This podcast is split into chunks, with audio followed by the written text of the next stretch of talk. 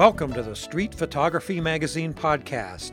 Priceless inspiration and advice for street photographers everywhere.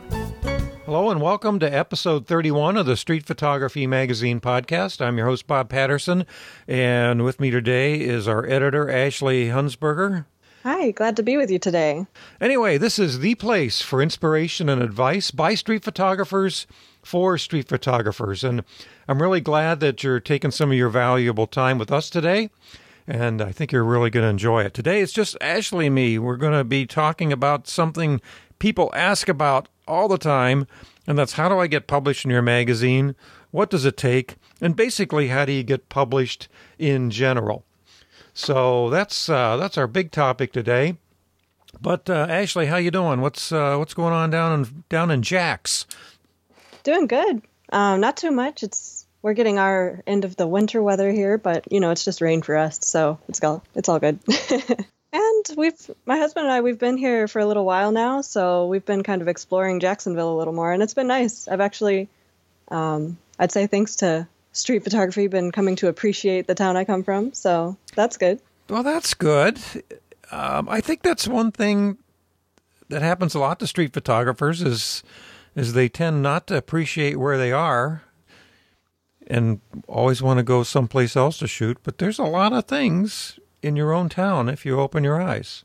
Yeah, that's true. Of course, you've come back to it with new eyes after being in South America for so long. Yeah, it's true. But I feel like I'm seeing things that were always here that I just never noticed before or never maybe I noticed them, but I didn't think anything of them. It's like but having they seem better for some reason. sometimes it's like having a box of stuff in the middle of your living room. When you put it there at first, you keep thinking, "Oh, there's that box of stuff. I have to do something with it." And after it's there two or three weeks, you're just walking around that box of stuff, and you don't pay attention to it anymore. Mm-hmm. Until somebody else walks into your house and they go, "What's that big box of stuff doing in your living room?" Yeah, and if you wait long enough to open it, you've forgotten everything that was in it, and it's like new stuff. Except, actually, your plan was to take it out to the garbage to begin with. But now you've discovered treasures in your own trash. You're right. And that can happen in your own hometown, too. Just get out there and open your eyes. Boy, I'm getting way off topic. well, before we get into our main subject, tomorrow, Friday, we are going to be publishing the March issue of Street Photography Magazine. And by the way, in case you're interested, we publish the third Friday of every month. Oftentimes we get emails from people, when's the magazine coming out? Well, it's the third Friday of every month. And uh, this month, our featured photographer is uh, one of Ashley's fl- fellow Floridians, Craig Litten. And he is a photojournalist, longtime photojournalist, now commercial photographer. And he shares some of his early street photography work from the 1980s and then all the way through today. He's an avid street photographer as well as a professional photographer. And uh, wh- what did you get from our conversation with Craig since you're both from the same state? Oh, just so much actually. I felt like his long career in photography what I don't know, I feel like there was just so many insights that he shared. Um, I liked his point of view on things. I liked how he his patience when he found a good spot to shoot in. Um, I don't know. There were so many things. You caught me off guard with that question. I know. Would know. have thought about it harder beforehand. I What know. about you? I don't know. No, actually, yeah, it's the same thing. The same thing. We've been interviewing several photojournalists over over the last uh, several months, and one thing I've learned from them is most of us amateur street photographers don't take enough time. And people ask, "How do I get better?" Well, you photograph a lot because these guys photograph a ton, and because uh, a working photojournalist shoots every day, all day long, and it just what they see and what they choose to shoot is it's it's like a muscle, and that muscle gets really strong. Where I think where the rest of us let it get a little weak at times. So it's just practice, practice, practice. I did think that was an interesting part of that interview as well. Um, the transition from photojournalist to street photographer, and just kind of some of the subtle differences Yes. in, in approach and mindset. I liked that part. Be sure to listen to that interview with Craig. Oh, he does tell a cool story about a photograph he took of the space shuttle above the space shuttle on a 747 as it's flying across Florida, and they they flew above it and shot it. It would it's an amazing photograph and a really cool story. Something none of us will get to do. We also have a semi new feature in the magazine. Um, I'm sure you've seen our featured street photographer of the week on the blog. Well, we're revamping those uh, interviews and turning them into articles in the magazine. So you guys can look forward to two Flickr interviews and definitely keep uploading your photos to Flickr because when we see those, we might get in touch to publish your work.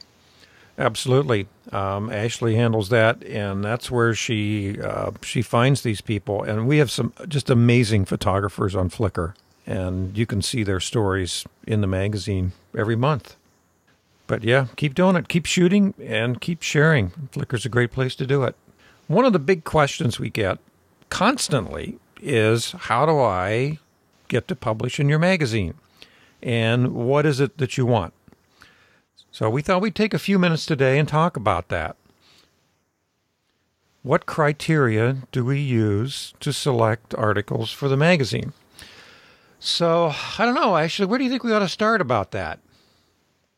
Yeah, that's a good question. And actually, uh, you may have seen I did a little Instagram story telling everyone on our Instagram feed that we accept submissions if anyone wants to submit a project. And I got a few questions back on that too. Um, and so I kind of divided it up into different kinds of articles. Maybe we could start there. Okay. Um, so if you think of anything else, Bob, feel free to let me know. But I thought of four main uh, articles, kinds of articles we we usually publish. One would be your how-to article. If you have some advice on how to do something specific in street photography, uh, that could be gear related or technique related, anything really that you're teaching someone how to do. Um, another might be a photo project or essay where you have taken a series of images about a specific topic and now you're telling a story about them. A third would be a location based article. Uh, we've had some city guides lately of where to shoot in your city, what's good to do there, um, or maybe highlighting a certain aspect of a specific place that you've traveled to. That would be another one. And then the fourth project that you might have could be an abstract or just creative project. These are usually more about an idea or a thought or even some kind of philosophy that you depict with your street photographs. So, those are some four basic categories that we like to see. Obviously, if you have something outside of those, that's fine too. Um, but that can give you a good idea of where to start. What kind of project do you want to work on? The most popular type of article we have is the photo story or the photo project. And we get lots of questions about those. And here's our standards we have some basic standards. One of them is we're going to publish a maximum of eight photographs in those articles. And we require a minimum of 1,200 words of text, which sometimes can be difficult because us photographers are visual people, not so verbal, but it's very important to be able to explain and write about your work. So, why do you think we keep it to eight photographs? Yeah, that's a good question. A lot of people ask us. And we can go back to the idea of curating your work. Um, we want to display someone's best work in the article. And also, if you're telling a story, um, then it's usually best to try to get it down to those main images that are going to tell your story without distracting your audience. Yes, less is more. Um, mm-hmm. There have been times, actually, before we started imposing limitations or telling people about limitations, we'd get 30, 40 photographs. And what happens when that when people do that is you tend to see duplicates. You may see a photograph of the same subject from a slightly different angle. Well, you want to pick the one with the best angle, not don't give us five of them. Yeah, or another thing we see a lot is the same scene or location over and over, but maybe with slightly different characters. Yes, yes. So, depending exactly. on your project, if your project's about this specific place, that could work. But in most cases, we just want to see your best shot from this this scene or this place, and then move on to the next image. Yeah. Now, all that said, oftentimes we all have difficulty editing our own work. So if you have 12 photos and you can't choose eight, we're happy to help you with that because we do this all the time. Yeah, and same goes with your written content. If you've come up with 600 words and you're stumped and you don't know what else to write about, send over the 600 words if you like. We can take a look at it and maybe suggest a couple areas where you might be able to elaborate.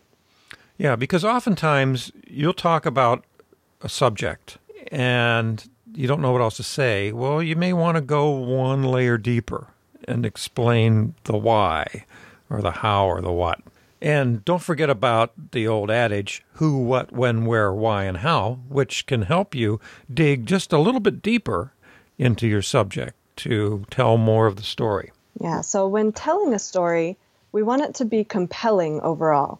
It's we want it to have a starting place. Um, the story should flow nicely, and then you want to have a conclusion, uh, which doesn't just mean a conclusion to your article, but you want to end your story in a way that kind of brings everything you've worked on, all your images, to a specific point.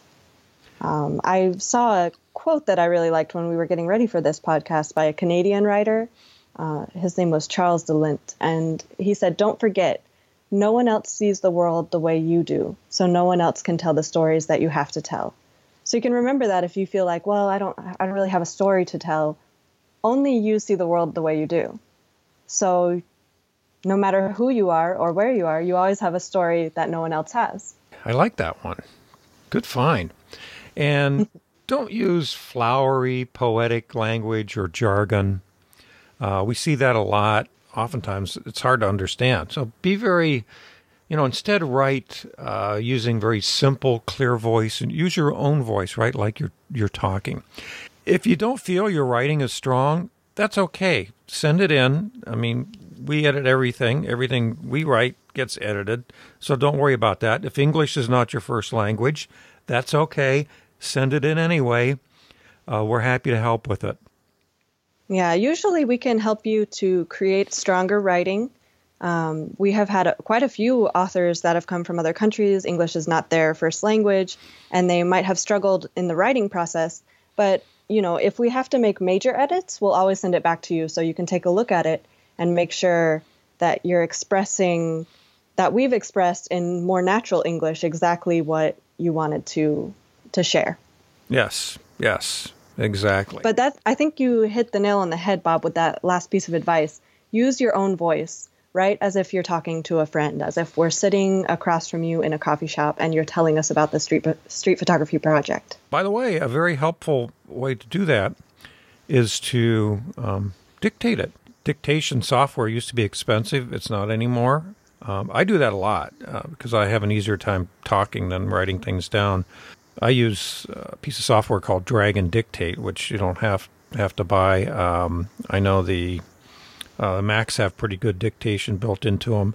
Uh, the phones are a very good way to dictate. Android phones have excellent dictation built into them. Uh, the iOS devices not as good, but it's gotten better. And just sit down and speak it into your phone using the little microphone button. And great way to get your eyes, ideas down initially, and then edit from there. Let's talk about images. What does it take? Now, obviously, to be published in a photography magazine, you have to have good images, and image quality is very important. Proper exposure is really important. You know, we, we allow a lot of leeway in terms of your own artistic interpretation, but it's always good to have a well exposed photograph and good quality photograph, good composition. Uh, you you want to publish these, so you want to have have your best ones. Overall, Ashley, what do you think? Photos should tell a story, right? Pull them yeah, together. they need to tell the story. And since this is a street photography magazine, they really will be the core of your article. Uh, they will be the source of your story, the source of your written content. So it needs to start there. Um, we can help you with the storytelling writing part afterwards, but images are really the heart of your article, so they need to be good. And unfortunately, if you have excellent writing skills but poor images, we won't be able to publish that story. So definitely uh, want to have a really good focus on those images. But that said, if you're an excellent writer and you tell a really compelling story, you may not even need photographs. Uh, we've had a couple really strong articles with no photographs. And I think that was your idea initially, Ashley, wasn't it? Was Going it? back a couple years? yeah, you were you I forgot. remember yeah. one article that I did really enjoy, and it was it only had one photograph. Yeah, and I I do like that idea too. That's a great idea if if you have a good story that backs up one specific image. yes. We would definitely be willing to pu- to publish something like that. Yeah, Because yeah. sometimes your story just comes from one image. It's one moment, one of those fleeting moments you actually caught on camera. And those can be really interesting stories. Here's one thing we hear a lot I don't need to write, my images speak for me. Maybe so. But, uh, you know, we track um, how many people read read articles, how long they how long they stay on, how much the articles are read, and ones with more text are people read longer. They spend more time looking at the photographs. Ones with fewer text, um, people don't stay on long. I mean, if you were if we were just to publish articles with just photos, it would be no different than being Flickr or Facebook or or something else. People just scan through them quickly. But when there's a, a compelling story behind them, um, even about your experience taking the photographs, then people take time to look at it in more detail. Yeah, and the whole idea of this magazine to begin with was so that we can learn from one another, share experiences, share things that we've done with street photography as a community. So, uh, you know, we have resources where you can just share, share photos like our Facebook group. But for the magazine, which is a periodic journal, we definitely will need writing to accompany the images. Now, the big question how do you get ours or really any other publisher's attention and interest in what you do? Or on, or even podcasters for that matter. Um, many people would like to be on a podcast, you know, whether it's ours or somebody else's, to tell their story. Um, and on the flip side, what are things to do to lose their attention? So, Ashley, what's the number one thing that catches your attention when somebody asks to be published? Uh, I would say what really catches my attention is completed projects, uh, photo stories, or projects that they've already put together. If you have a good solid set of images and then you've written a little content about it, even if it's not 1,200 words, just the fact that you've been able to tell a story behind your image already, that really captures my attention and tells me, hey, this is a good candidate, um, someone who could be published in the magazine. Well, here's here's one not to do. Don't just send an email with a link to your Flickr photo stream or your website. We may look at it, but then again, we may not because nobody's told us why. Uh, instead, explain what you're all about. Tell us who you are, what you're working on, what you would like to publish, and maybe a couple examples. It can be links to the examples, or it could be an actual photo or two as well. And by the way, we publish our images at 1600 pixels wide, so there's no need to send them straight from the camera. Um, what else should people do to get the publisher's attention? Yeah, I think that was really good what you mentioned, Bob, about making sure you explain who you are and what you're doing. I think we could probably boil it down to that. Uh, it's great to have a couple examples of your work, so we want to we do want to see that um, you have decent photographs to include, but we also want to know who are you, where do you live, what's your project, why do you think it would be a good fit for the magazine. If you can explain those things in just a few sentences, that'll really grab our attention and probably any other publisher's attention. One thing I learned many years ago um, was called the point of view statement or the POV. And the idea behind it is keep it very simple. Have three main ideas. And so here are my three the three main points one, two, three. If there's only two, that's okay. And then you can actually expound upon each one of those points and then close and then summarize again. Something very, very brief. But again, just keep it to three main points because most of us have short attention spans and we're not going to go beyond that anyway. Yeah, and that's a good point too. We have in the past received submissions from someone who says, Hi, I have this article, and then it's seven pages in a Word document. So that's a little much too. We don't really want to read a college level essay.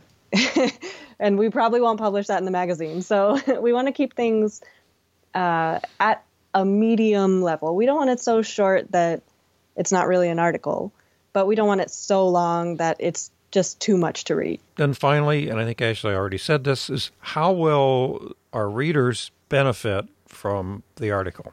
One sentence is fine. Yeah, and that can be easy. For example, if you're writing a how to article, it's pretty obvious how that's going to help our readers. But even if it's a personal uh, photo project or essay, uh, there's still benefit for the readers. It might even be just as simple as I've created this project and I want to share it. And if you have compelling work, then that's going to benefit our readers. And then one last thing I'd, I'd like to mention, Bob, is uh, having a good, solid website. That can make a difference for us. You don't necessarily have to have a website, but when you do and it's well set up, it does make a good impression on us. Uh, if your About page explains clearly why your website exists and who you are, you've curated it well, you have an easy way to be contacted, all of those things make communication with us much easier. Any article that we've ever published or considered publishing, we've always gone to the person's website or their Flickr page or 500px or whatever. For me, I think a website is always best. Well, mainly I'm in that business, but because uh, you have full control over what's in there. And it's also worth mentioning, Bob, that if you're not into creating a big photo essay or story, you don't really care about writing something to go with your work. If you'd like to submit an individual image, you can do that as well. Yeah, that's true. We have our street shooters of the month. And by the way, many of the people who write articles uh, started by submitting one photo. And mm-hmm. some of those people have actually become feature photographers as well. And how do you do that? If you go to the streetphotographymagazine.com website, you'll see a, a link in the menu called submissions. And there's really two things. First of all, you have to be registered to be able to submit photos, and it doesn't cost anything to register. So if you just click that submission button, there's a registration form in there. So you, you just register, create a username and password. And then once you register and you log in, if you go back to the submissions button again, you'll see uh, another button called photo submission form. just click that, and there's a place to upload your photo. You write a sentence or two about the photograph, put in a link to where people can see that photograph in more of your work. Because if we publish it, we would like people to link off to see more about you. And that's all you have to do. You can submit up to, I think, two a week. And please size them to no larger than 1600 pixels wide at 72 dpi. Um, if you upload a full size image, if it's big enough, if it's small enough to get through our filters, we're going to resize it anyway. I'd rather have you be in control of your photos, not us. Now, photo stories are a little bit different. Uh, the submission process is slightly different, and we will have um, links to an article about how to do that in the show notes. But basically, you send the articles directly to us by email. So, Ashley, what's your email address? It's super easy. It's just Ashley at streetphotographymagazine.com. A S H L E Y. Ah, that's good. And I'm Bob at streetphotographymagazine.com, and that's spelled B O B. So that's it. I mean, that's really all of it. Yeah, and we're happy to look at any work or answer any of your questions. So feel free to send us an email regarding this topic. Yes, please do. Please do. And we also have a contact page. It's called Contact Us. It's on the website.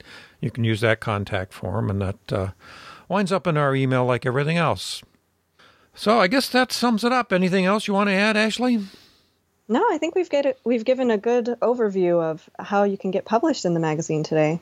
Oh, that's excellent. Excellent. Okay, well, for now, why don't you just uh, wait till tomorrow and you can open up uh, Street Photography Magazine and relax, read the articles, and that'll give you a good start to your weekend. Once again, this podcast is brought to you by Street Photography Magazine. It is the number one source for inspiration, education, and publication for street photographers everywhere. It's made by street photographers for street photographers. Street Photography Magazine is published once a month, plus a few bonus issues throughout the year. Each issue includes an interview with our featured photographer to discuss how they work and take a deep dive into some of their photos. It also includes photo projects and photo stories from photographers around the world to inspire you. And it's a place for you to publish your work to be recognized. For example, the Street Shooters of the Month section of the magazine. It features photos from members of our community, and many of our featured photographers have been selected from that group. So stop trying to go it alone and join the community. All of this for less than the price of a cup of coffee per month. Stop over and subscribe now at streetphotographymagazine.com slash subscribe.